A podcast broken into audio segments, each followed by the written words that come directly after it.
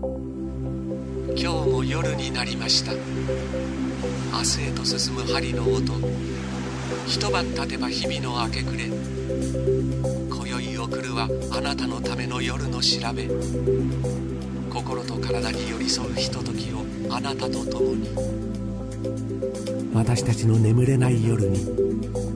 バイエルンから愛を込め女性が自分の体を大切に自分を愛せるヒントが詰まったこの番組。バイエルンから愛を込めて私たちの眠れない夜にこんばんは DJ の i m a です。さあこの番組はドイツのバイエルン地方から生まれたセルフプレジャーウーマナイザーの協力のもと多くの女性に健康と幸せをという願いを込めてお送りする番組です。さあもうあっという間5月最後の週末でございます。山梨ではさくらんぼ狩りシーズンだそうですね。いいな楽しそう。私は今東京と奄美大島の2拠点生活をしていまして去年から奄美の生活ちょうどね梅雨ぐらいから行ったり来たりの生活を始め夏に本格的に奄美の方に、えー、拠点を置いたんですけれども5月からはもう奄美梅雨入りまして島の人にね去年初めて奄美行った時に教えてもらったんですけど羽アリっていうなんかね羽がついたアリがね出てくるんですよ梅雨の時期。でその羽アリを3回見たら梅雨終わるよって言われて去年ね3回目をちょうど羽アリが出てきた時に奄美いたんですけど本当にね3回目以降パッと梅雨がなくなって面白いなと思いましたね。だからこう羽アリって多分皆さん想像しづらいかなと思うんですけれども。夜に私が見た時は出てきてえっ、ー、とねこう、ベランダにわーって飛んでるんですよ、夜。で、光を多分めがけて飛んでるから、ベランダにの窓側にね、わーっていっぱい、本当に、ゾワッとするぐらいいっぱいいて、で、別にもちろん何もするわけじゃないんですけど、で、そのまま次の日朝、またベランダを見ると、羽だけ下に落ちてて、アリがどっかまたいなくなり、夜だけパッとまたそうやって現れて、それを3回見たら梅雨が終わるっていうね。なかなかね、面白い。東京に住んでるとそういった経験はできないのでね、島暮らしで、またなんかこういう新しい経験ができるっていうのはね、楽しいですね。さあ、今日はこんなメニューをご用意しました。クイズ、教えてウーマナイザー。これまでに届いたメッセージを紹介。番組のオーガナイザー北原みのりさんの登場。さあ今日も皆さんどうぞよろしくお願いします。さあまずはクイズ教えてウーマナイザーからスタートです。クイズですよ皆さん。ぜひ考えてみてください。生理中にセルフプレジャーしてもいいの？答え合わせは番組後半です。今日も30分よろしくお願いします。あなたの心と体に寄り添う時間。バイエルンから愛を込めて私たちの眠れない夜にこの番組はウーマナイザーがお送りします。眠れない。羊が一匹羊が二匹。羊よりこれをどうぞ。あなたは誰？これは何？あなたは自分の体の声を聞いていますか？あなたのセクシャリティは自分で決めるのです。さあ眠れない夜にウーマナイザー。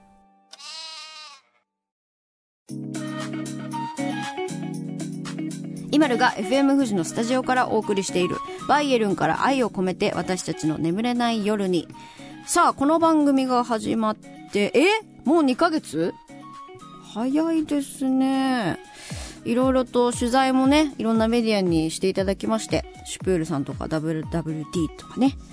えー、番組のインスタも出来上がったので、皆さんそちらにですね、のメディアに紹介されたのもアップしておきますから、よかったらチェックしてみてください。そう、その、いろいろ取材をね、北原みのりさんと二人で受けさせてもらいましたが、一番やっぱ多く聞かれたのが、あの、なんでこういった性教育に興味を持ったんですかっていう質問だったり、なんかこういう芸能界、タレントっていう職種で、こういったことを話すのって大丈夫なんですか？みたいなそういった質問がとても多かったなって思いまして。まあ、性教育にねもともと興味を持ったのは番組始まった時にもお伝えしたかなとは思うんですが、まあ、自分が30代になりいろいろと自分の体のことを知らないことがいっぱいあるなと思ってそういったことが大きなきっかけではあったんですけど。ねこういった話をするのも私はあんまり自分では大きいこととは思ってなくてでも周りの方が大丈夫みたいな感じだったので、え、大丈夫じゃないのかなとか思ったんですけど、でも、ね、性教育はやっぱみんなにとって、あの、どんなジェンダーでも、どんな年齢の方でも、にでも大切なことですし、当たり前のことなので、もっともっとこう話しやすい、なんか環境になればいいなって、私も含め番組スタッフさんも含め思っていて、こうやって番組が出来上がったと思うので、あの、皆さんの意見もね、どんどんどんどん、こう、募集して、いろいろと話して今後も行きたいなと思っております。そしてですね、メッセージもね、いただいてるのをどんどん紹介していきたいなと思います。えー、まずはですね、彼氏から求められるけど自分はまだしたくないという10代の女性からのメッセージを紹介した時にいただいたメールでございます。えー、17歳の方ですね、匿名です。メッセージにあった人と私も同じでメッセージします。私も怖いし、まだそういうことをしたくないです。でも周りはみんなしてるし、嫌だと言ってもみんなしてるじゃないかと言われます。親にも聞けないし、誰に相談していいかわからないです。エロ動画を見て知っているという友達もいますが、気持ち悪くて見られません。という。これはね、なんかね、10代の時って、変にプレッシャー感じちゃうんですよね。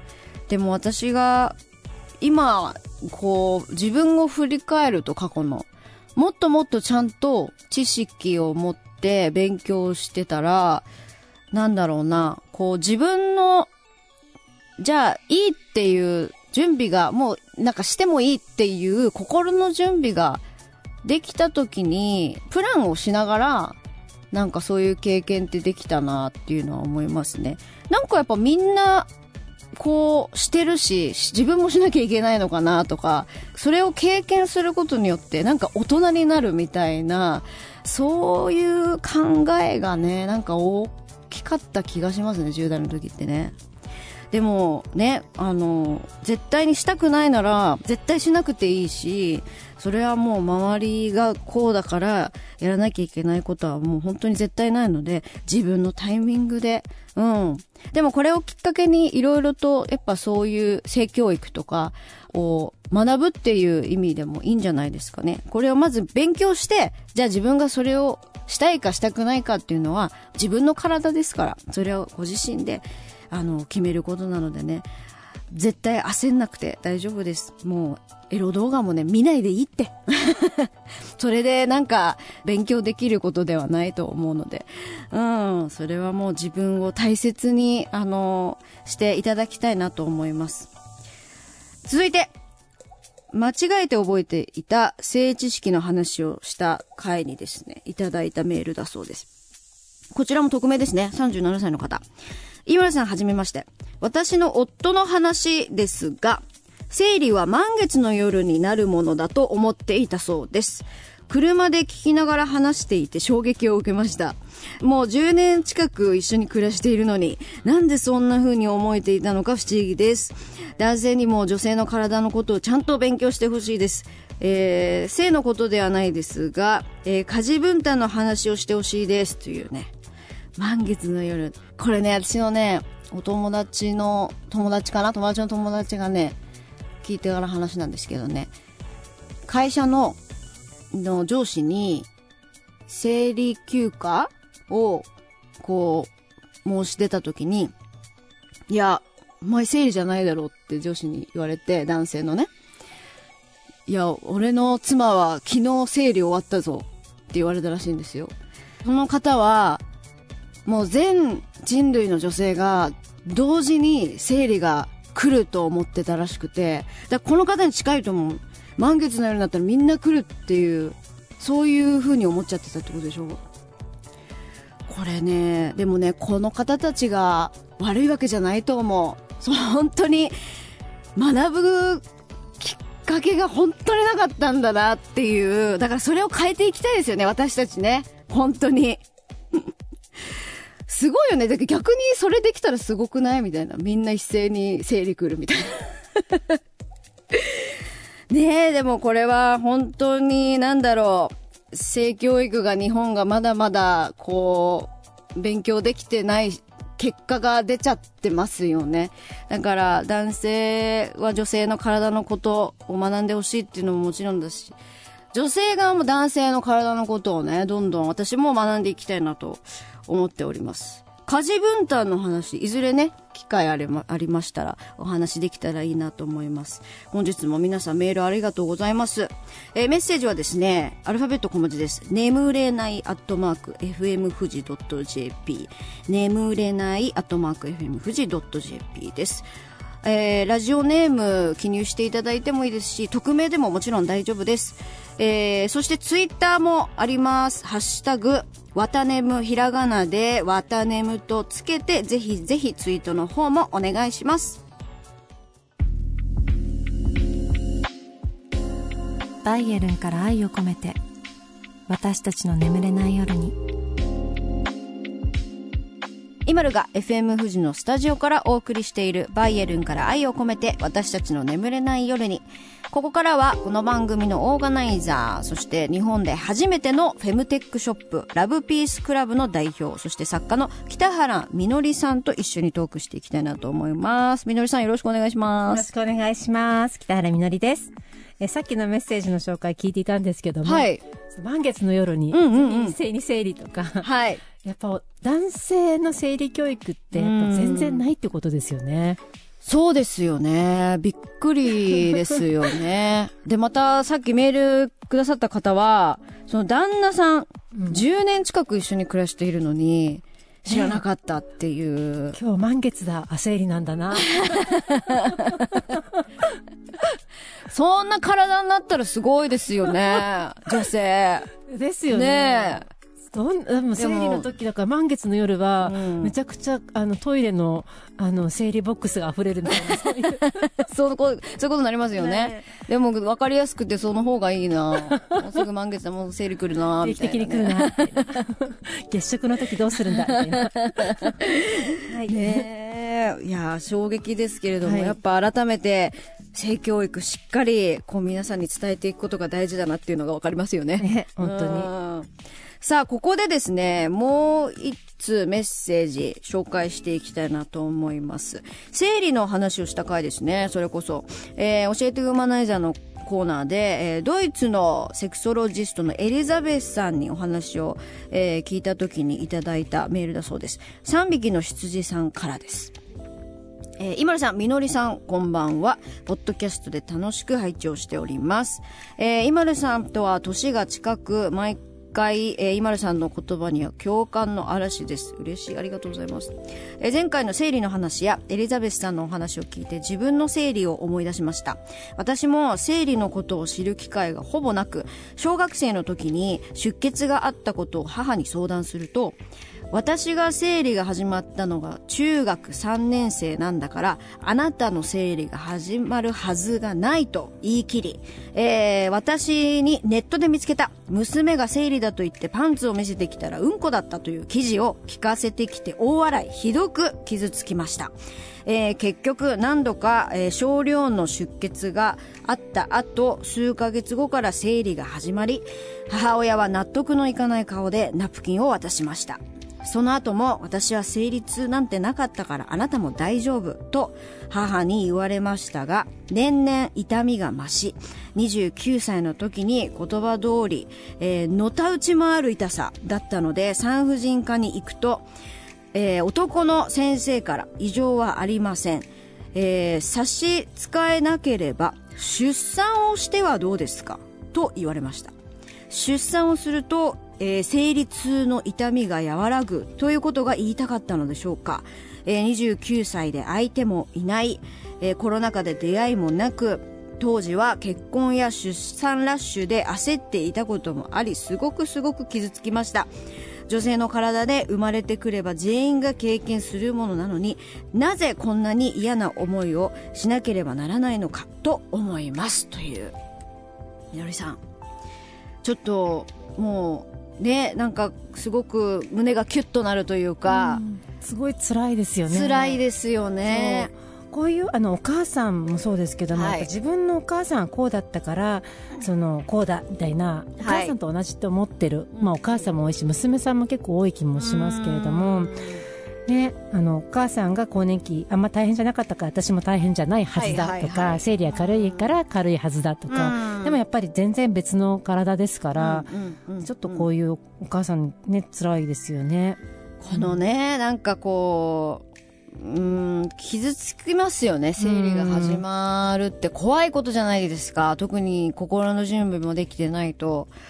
で、こう、納得いかない顔でナプキンを渡されたって、その時の母親の表情とか、ね、きっとすごく印象残ってるんでしょうね。本当ですよね。さんがうんあとやっぱ産婦人科でこういう男の先生からこう言われるって、はあ、ありえないっていう感じは。ちょっと、この言葉信じられないんですけど、うん私は。えー、差し支えなければ出産をしてはどうですかって。何なんですか、それ。こんなこと言う人いる？先生ですよね医。者ですよね。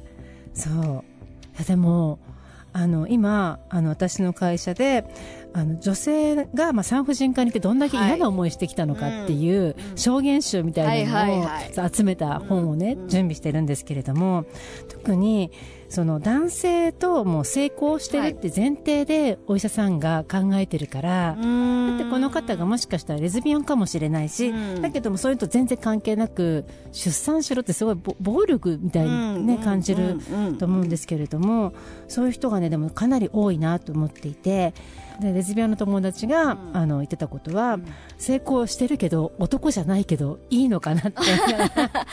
ああ、確かにね。でもわざわざそれを書くそう。必要もないですしね。ででもなんて聞かれてるかわかんないから、あの先生に私あのレズビアンなんですけど、はいって言ったらあってもうシーンってしてその後なんだろうあの先生があんまりあの無言目を合わせない感じになってしまったとか。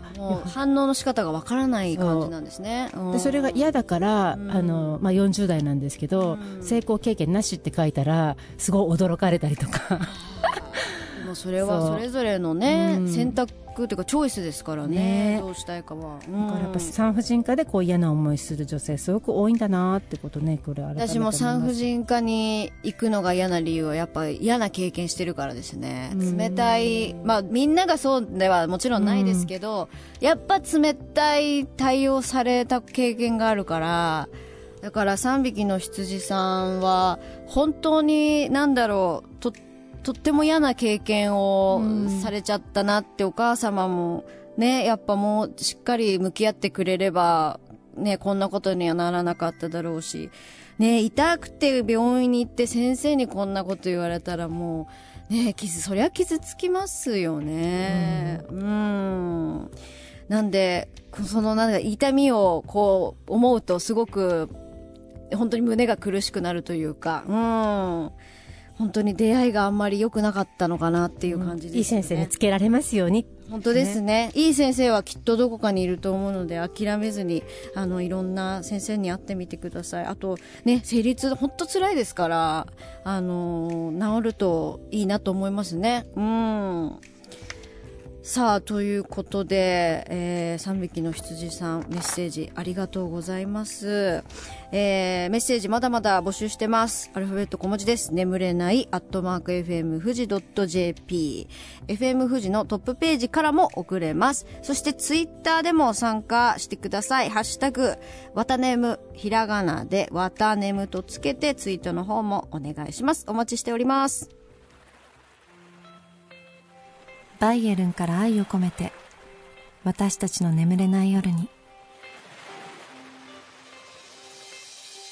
今るが番組のオーガナイザーの北原みのりさんとお送りしているバイエルンから愛を込めて私たちの眠れない夜に。さあ、えーここでですね、オープニングで、えー出題したクイズの答え合わせに行きたいなと思います。生理中にセルフプレジャーしてもいいのというクイズでございました。みのりさん、これはい私は、いいと思います。はい正解はいいですあ、よかった当たってたはい。でも多分ダメじゃないかと思ってる人多いんじゃないかなと思うのと、はいはい。やっぱ生理中、あの、セックスもしない方がいいっていうふうに考えてる人も多いと思うんですけども、こちらは2020年に、はい。あの、ウーマナイザーをはじめとするドイツの性科学者のチームが486人、はい。これいろんな国籍の女性、はい。い、ろんな国の女性に月経の時のセルフプレジャーの効果について調査をしたんですね。うんうんうん。生理痛ってねさっきの方もそうでしたけども、ものすごく痛かったりお腹が、あと人によっては頭痛がしたりとか、うんうんうん胸が張ったりとかあのそういったこといろいろ、あとちょっと気持ちが沈んだりとか、でその時に皆さんにあのウーマナイザーを渡してはい。プレジャーしてもらった、はい。その結果なんと70%の人がうん生理痛が和らいだ、えー、すごーい。えー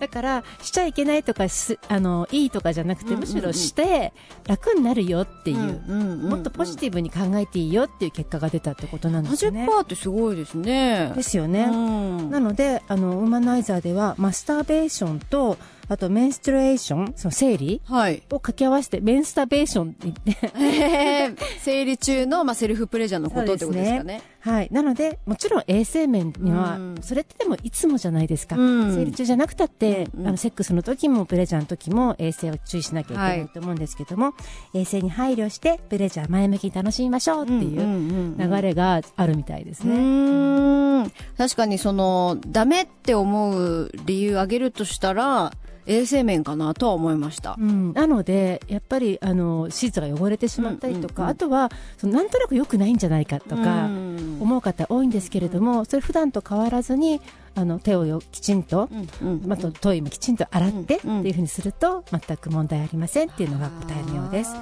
で今日はですね、実は5月28日は国際衛生月経デえー、そうなんですか。ー、はい。たまたま生理の話今日してましたよ。たまたまですよね。はい。でも今日はその月経について学んで、女性の体について知っていこうっていうことを国際的にいろんなイベントをしている日だそうなんです。ざりでしたね。ねじゃあ今日はハッピー生理デーですね、皆さん。あの月経パーティー皆さん月経パーティー、何したらいいんだろう。赤いものを食べるとか 確かにいいな。うん。赤い洋服着るとか洋服着るとか、うんそうです赤を身ね。につけて。うん。いいんじゃないですか。はい友達にナプキンあげるとかね。いいですね。うん。ねえ、そうですね。じゃあ、もうそこはセルフプレジャーは安心して、まあ衛生面をきっちり守りながら、で、えー、まあ生理中もセルフプレジャー OK というこ OK とですね。ですはい。今日もいろいろと学ぶことができました。えー、みのりさんとはここまででございます。えー、みのりさん本日はありがとうございましたあり。がとうございました。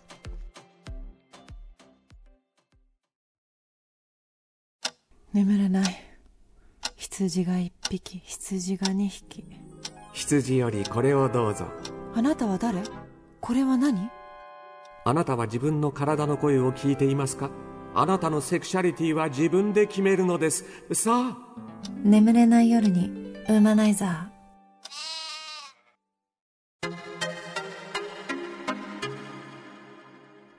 バイエルンから愛を込めて私たちの眠れない夜に。